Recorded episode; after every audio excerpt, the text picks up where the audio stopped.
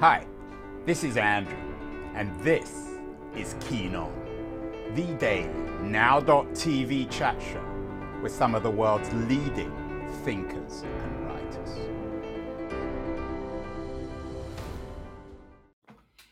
Hello, everybody. It is Monday, August the 1st, 2022, the beginning of August, the hottest month, I think, or perhaps with July, the hottest month. And the news on the climate front is hot and depressing. Guardian has a big piece today that um, US cities are at risk of Middle Eastern temperatures hotter than Dubai by uh, the end of this century, by the beginning of the 22nd century. But you don't have to wait until the beginning of the 22nd century, where most of us won't be around to understand today's climate crisis. David, you say over time. How much time exactly do we have? It, it seems as if we don't have a great deal. One another prominent American environmentalist, Eugene Linden, was on the show recently talking about how the path to a livable future is becoming narrower and narrower. Um, without wishing to cry wolf, what kind of time frame is facing us on this? Well, I think that, and and I think we don't know, um, because what's very clear from the science is exactly what you said at the top of today's show the probability of these extreme events big wildfires in California, flooding we've seen in Kentucky, hurricanes that we've seen uh, coming through Florida. We're just just a month away from the beginning, official beginning of the Atlantic hurricane season. The probability of those kinds of events goes up, especially very strong ones, and and but we don't know exactly by how much. And we don't know if there's any cliffs out there, any points of no return. It looks likely that some of the ice sheets become more unstable or destabilize completely uh, with more warming, but we don't know exactly when that that will be. So I, I, think the reality is that even if we make a lot of progress in cutting emissions, and we're beginning to make some progress in cutting emissions, we make a lot of progress in cutting emissions, the world is in for a substantial amount of warming. It's because the gases that cause climate change are long, mostly long-lived gases. So they build up in the atmosphere year after year after year. And once you get serious about it, and we're 30 years too late, you get serious about the problem and you start making big reductions in emissions. That buildup is still already there. And so that's going to be part of the reality of climate change is that we're going to have to learn to adapt to substantial effects of climate change, even if we get more serious about cutting the emissions. Doesn't sound very encouraging, David. You are at UC San Diego, part of something called the Deep Decarbonization Initiative. It sounds very deep, although I'm not sure how effective it is. Uh, we've done lots of shows on decarbonization. We did one, for example, with Michael Lenox, wrote a book called The Decarbonization Imperative. Uh, Michael says that we have to decarbonize the global economy. If we're going to boil everything, and I use that word carefully, boil everything down to a single problem. Is it about decarbonization, David? I think stopping warming fundamentally hinges on decarbonization. And decarbonization is both a technological challenge and a political challenge. And one of the things that Chuck Sabel and I write about in this new book, Fixing the Climate, is how when you make progress on the technological problem, that also makes the politics easier because you disrupt incumbent industries that are responsible for lots of emissions. You create new industries. Think about what's happening now with electric vehicles, where we have Tesla as a new entrant in an industry that previously was dominated by internal combustion engines. And you've got Volkswagen, which is going all electric, and Volvo, um, parts of GM, which in principle are going all electric. And so by destabilizing the existing industry with new technologies, you then create an interest group and interest groups um, that want to have more destabilization and a bigger and a more rapid shift in those technologies. So fundamentally, decarbonization is essential. Fundamentally, that's an industrial challenge. Most of the science suggests that that's fundamentally also an electric power challenge. What we're going to do is decarbonize most industries, not all industries, but most industries by converting end uses to electricity and then decarbonizing the, the electric power sector. So that's technologically that everything really revolves, stopping warming really revolves around deep decarbonization uh, of the industrial system.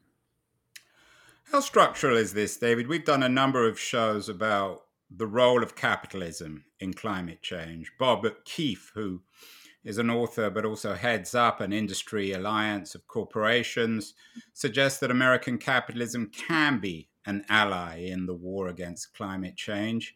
Others strongly disagree. Jason Hickel, for example, I'm sure you're familiar with his philosophy of degrowth. Tim Jackson, author of Post Growth Life After Capitalism, is in the Hickel camp. I'm guessing that you're in the Keefe camp. You've written some interesting stuff recently about the role of big business in taking the lead on climate crisis. Where do you stand on this, David?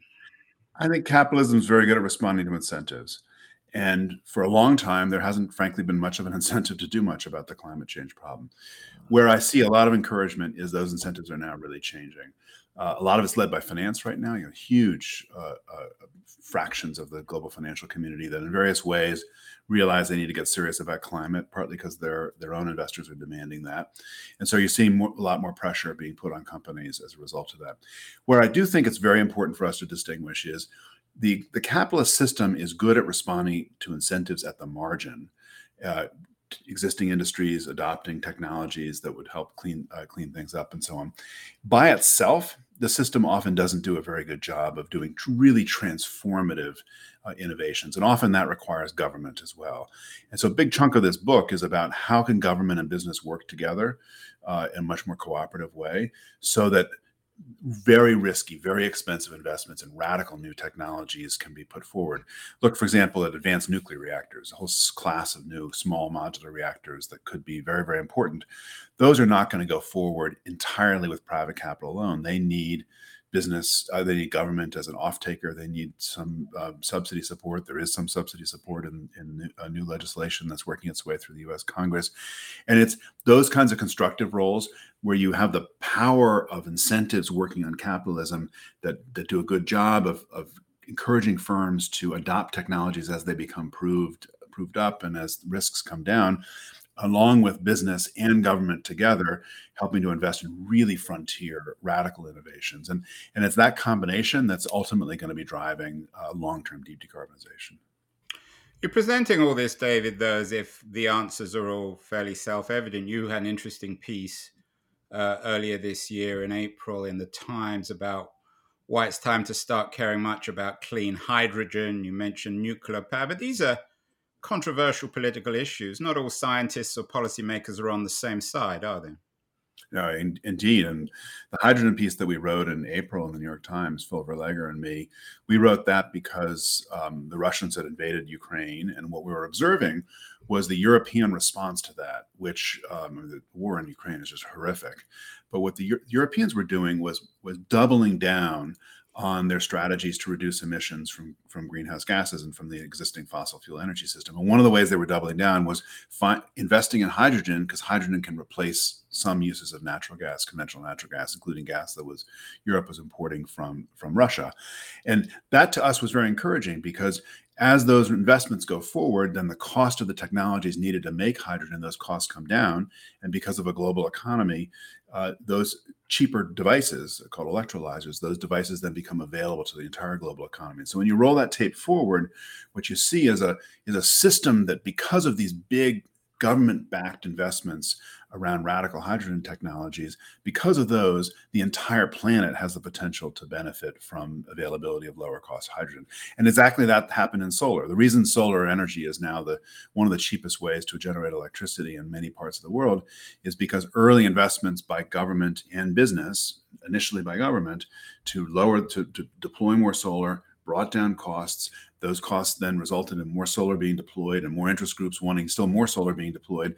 And next thing you knew, uh, over a period of a few decades, you'd created a technological revolution that's really transformed uh, people's understanding of what the best way is to generate electricity. It doesn't happen quickly usually, and so we have to be sober about the time scales that are involved here.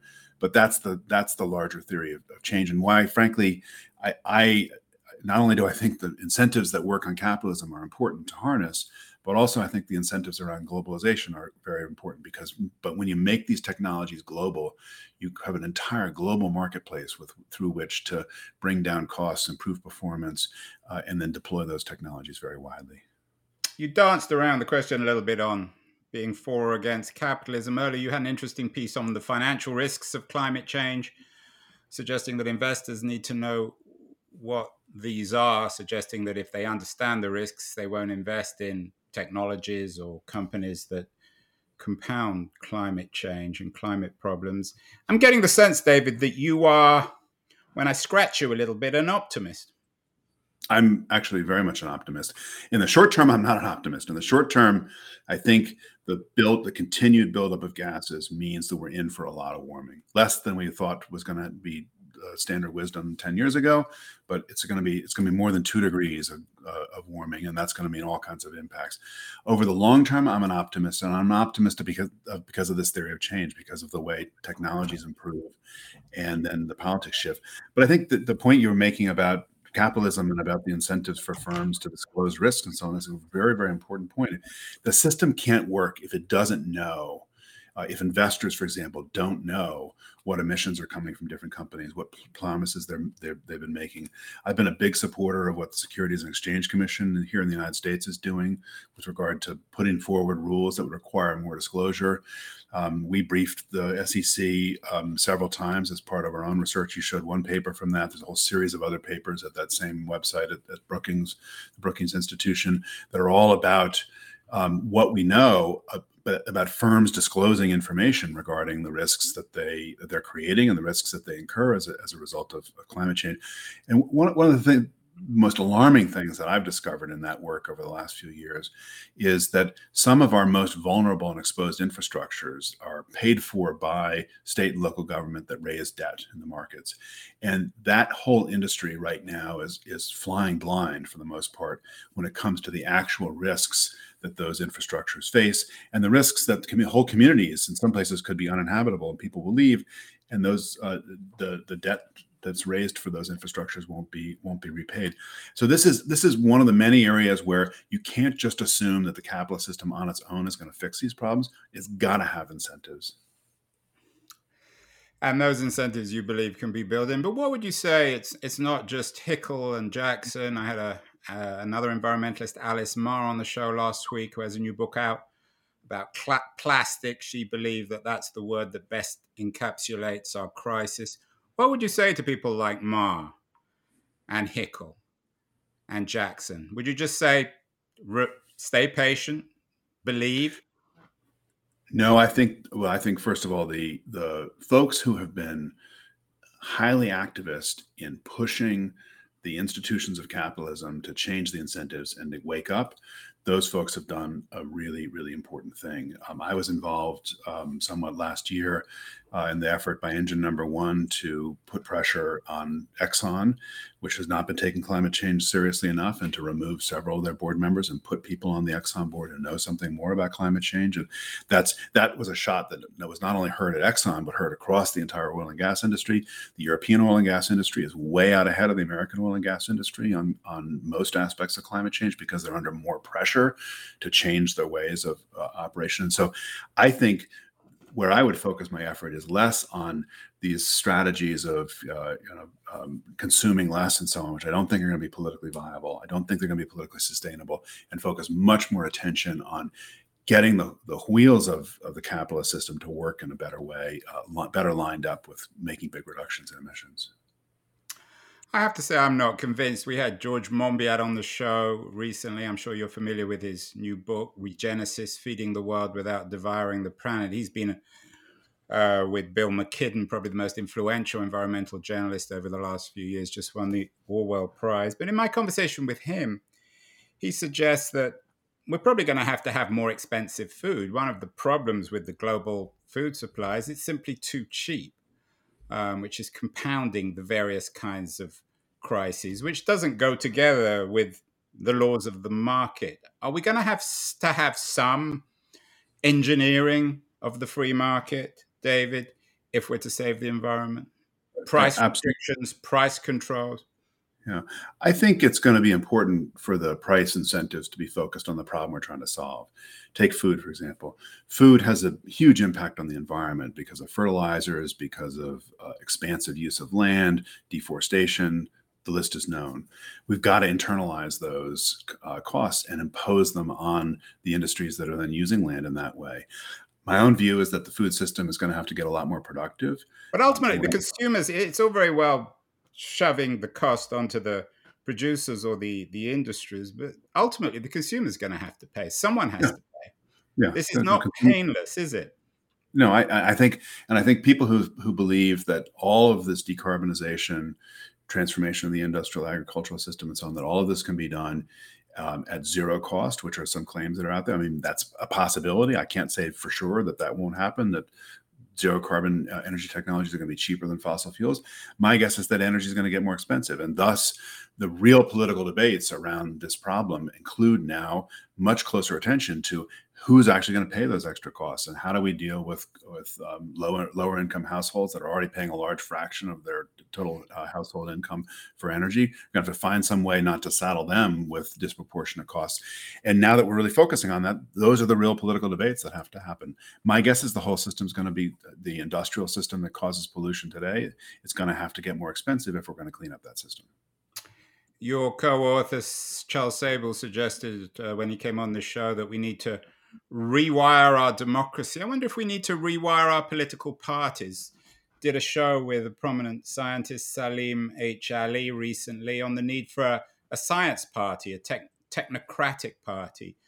Uh, you focused a lot of your work, uh, David, on politics and on trying to change people's minds and working with the conventional parties. Do we need new political parties, new ways of telling the story about the environment in a political sense? I don't know the answer to that question. I think it's an important question. I think the the in the European context, in these multi-party parliamentary systems, we have in fact seen that. The Green parties in Europe and several, many other places around the world have had this really big impact on on mainstream politics. It's one of the reasons why uh, almost all European governments now, whether they're left leaning or right leaning, have environmentalism, including climate, at the very center of their of their platforms, and it's an extraordinary accomplishment. And it's an accomplishment delivered first and foremost by the presence and the threat of loss of elect uh, uh of, of voters to to to Green parties.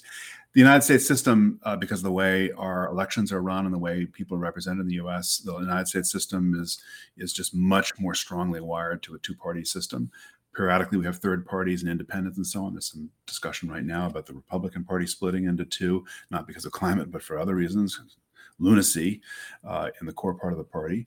And um, uh, my guess is that most of those discussions will produce, you know, a party for a while, and then we'll go back to the to the two party system. So, I think it's an interesting question to entertain. My guess is in the American system that that changing the incentives for the existing parties and also, frankly, finding places where we can make progress on the climate problem that doesn't just depend, especially on federal politics, where the gridlock in Washington makes it hard to get anything done. Uh, that that's going to be the way the United States can make more progress, rather than than kind of swinging for the bleachers and trying to create a new party. David, in your book, Fixing the Climate Strategies for an Uncertain World, you and Charles Sabel write a lot about international deals, international treaties, and organizations in confronting the crisis. You wrote a book, Global Warming Gridlock, an academic book. Um, Greta Thunberg, perhaps summarizing that book, said that a lot of the talk on climate change is blah, blah, blah. What needs to change on the the global front? I know you you write uh, in, in some detail about the the Paris Agreement and the Montreal Protocol and the Kyoto Protocol. Most of these terms give people a headache. No one really understands what they are or what they stand for. How would you summarize the importance of these organizations? I know you you and Charles are particularly enthusiastic about the Montreal Protocol. I would say we're overall we're not super enthusiastic about global diplomacy solving this problem. Um, and one of the things we like global problem. I mean, even if pollution crosses boundaries. Um, that's one of I think actually one of the core reasons why we didn't get why the world didn't get started on serious solutions around the climate problem sooner is that it's a global problem absolutely. It ultimately requires global collective action absolutely. But then the idea that that would be managed and created by a global committee where the rules of decision making are consensus rules and so nobody can agree except to the lowest common denominator that was the big error. And so for decades literally decades the global community thought about solving this problem as a global diplomacy challenge and instead, the way we're really making progress is in smaller groups of countries and firms, sector by sector, that are changing the facts on the ground and then making the politics easier. Europe, for the most part, has been in the lead on this. Um, parts of the United States, in particular in the electric power sector, have been uh, in the lead as well. Um, and some of, of, of uh, agriculture has been in the lead, and a lot of efforts to do reforestation and create incentives for more reforestation. But by changing these facts on the ground, you then working in smaller groups make it politically possible to to achieve much deeper cuts in the future. And so it's in some sense it's it's it's global cooperation but turned upside down, where you altering um, facts first and then working out from small groups, smaller groups. And that's um, one of the one of the few areas of encouragement I see around the Paris Agreement is that the Paris Agreement, which is this umbrella agreement under which lots of different things can can get done, one of the few areas of, of, of really demonstrable progress is the Paris Agreement has allowed these smaller groups to now to now flourish. And and Glasgow, Scotland, uh, in November of last year, uh, which was the last big checkup on the on the status of the Paris Agreement, you saw all those groups there. The group around finance, there's a group around steel, on and on and on, and and those are the places where those are the real engines of progress. So should we be, you know, Glasgow got bad press. Should we be encouraged by what happened in Glasgow last year? Glasgow's diplomacy got bad press, or the press could have been worse. It could have been like the Copenhagen meeting in 2009, where everyone was so angry at each other diplomatically, they went home and they didn't even have an agreement. And that failure to have agreement is actually what opened the space for new ideas, including what ultimately became the Paris Agreement and, and, Glasgow. So there was a huge amount of attention in Glasgow to the diplomacy and literally fights about commas. That got a lot of press. The really big news in Glasgow, and Kassia Yanosek and I have a piece in Foreign Affairs, I think in February or so of, of this year, that that summarizes, um, I think, some of the good news there, in particular around finance. The really big news in Glasgow is you saw all these industries there present making pledges and saying, here's what we're going to be doing. And, and they're not doing that just because they're charitable folks. Well, that may be true as well. They're doing it because they're under immense amount of pressure from their shareholders and from activists to get their act together and to do something more serious. And that was the big news in Glasgow. But it wasn't it wasn't diplomacy news. Finally, David, there are going to be a lot of people younger. You, you teach in university, so you spend some time with college students. The younger demographic seems to be particularly pessimistic. Indeed, lots of anecdotes and studies showing that one of the reasons they're not having kids or perhaps even having sex is because they worry about the future and they don't want to bring more people into a world that is being destroyed or a world that we're destroying. Uh, how would you end on encouraging young people that things aren't quite as bad as they seem? Well, I'm I'm very concerned about the the um, anxiety that seems to become pervasive, especially in the younger generations around this problem. This is a real problem, and we have not done enough to address it. But we also have a bunch of ideas and now realities around how to bring down emissions. I would urge people to focus on that um, and to recognize also that that the the economy benefits from youth and from ideas and the countries that are frankly having the hardest time are the countries where the population is the oldest um, and so I, I, think this is not a case for not having children. This is not a case for not uh, thinking about the future. This is a case, in fact, for the opposite, for for actually investing in the future and working on these solutions. And there, I'm also very encouraged. It's extraordinary for me to see. I'm, uh, I'm a professor of engineering, and uh, and it's extraordinary for me to see, in particular, the number of engineers who now are devoting their scarce resource, their scarcest resource, their time, to working on this problem. And that's, I think, very good news. I hope it's good news, David. Uh, you've almost managed to cheer me up, which is a hard thing to do. Doing um, my best.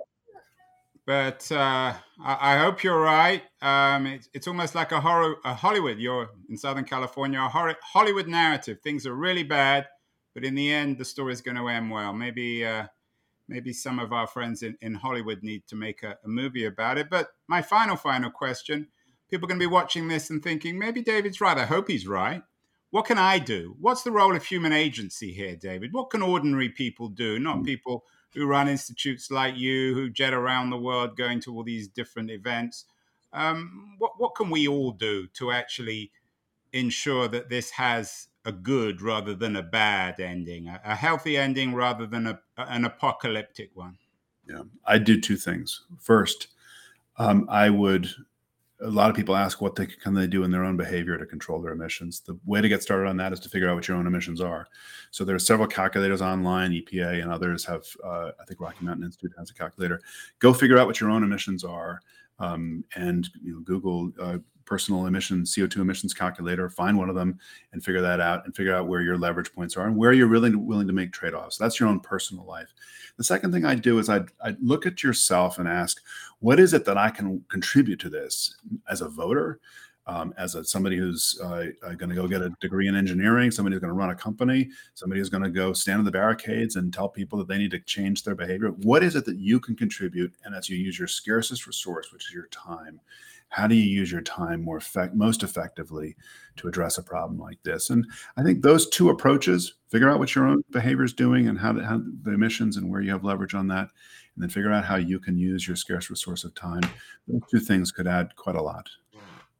Well, a little bit of Southern California sunshine to our early August. Fixing the Climate Strategies for an uncertain world, co authored by Charles Sabel and my current guest, David Victor. Congratulations, David, on the new book. Uh, what else are you reading? Anything else interesting that will, might cheer people up even more? Uh, well, I've just finished reading Beyond the Hundredth Meridian, which is this amazing biography of John Wesley Powell, the first person to go down the Colorado River.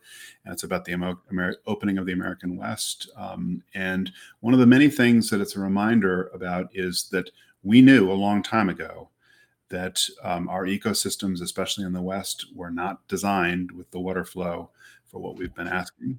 And we should have worked on that problem much earlier. So that's one of the things I'm reading. It's a terrific book.